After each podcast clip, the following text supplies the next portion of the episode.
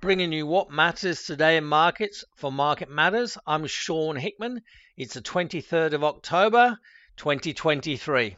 A tough start to the week is expected this morning. The Dow fell 286 points on Friday night. The S&P 500 1.3%, the Nasdaq 1.5%.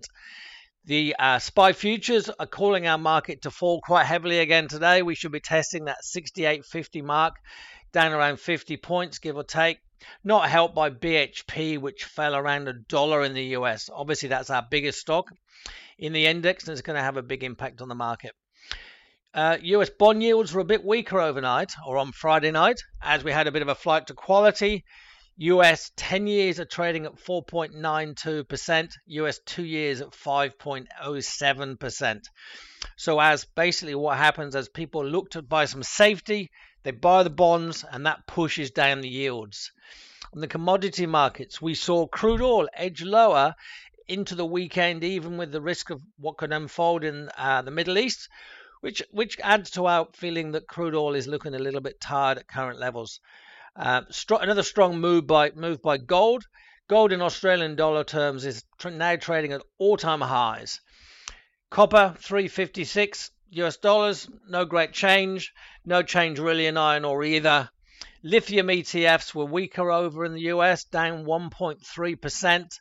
Copper ETFs um, even more, down 2.3%. Uranium ETFs not quite so bad, down 0.6%. The US dollar index slightly weaker, really not a great deal happening on the currency front as we went into the weekend. As we said, the biggest mover that's likely to impact our market this morning is BHP. It was down 3% in US dollar terms, or about an, a, a dollar in our market today.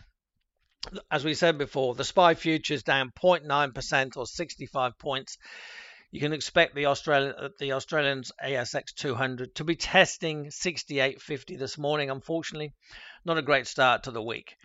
Um, elsewhere, a few things happening on our market today as we start the week.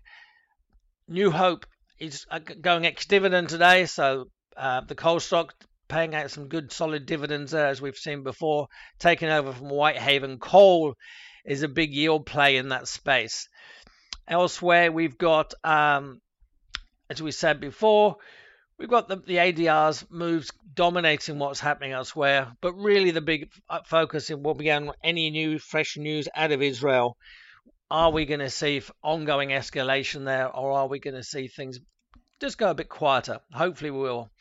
On the stock front, um, we're going to find out how Mr. Albanese goes in China.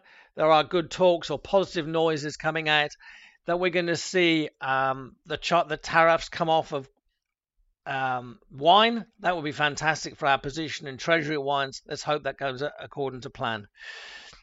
Okay, apart from that, let's hope we have a better day than what the futures are hoping to. That's a wrap. As always, thanks for starting your day with Market Matters.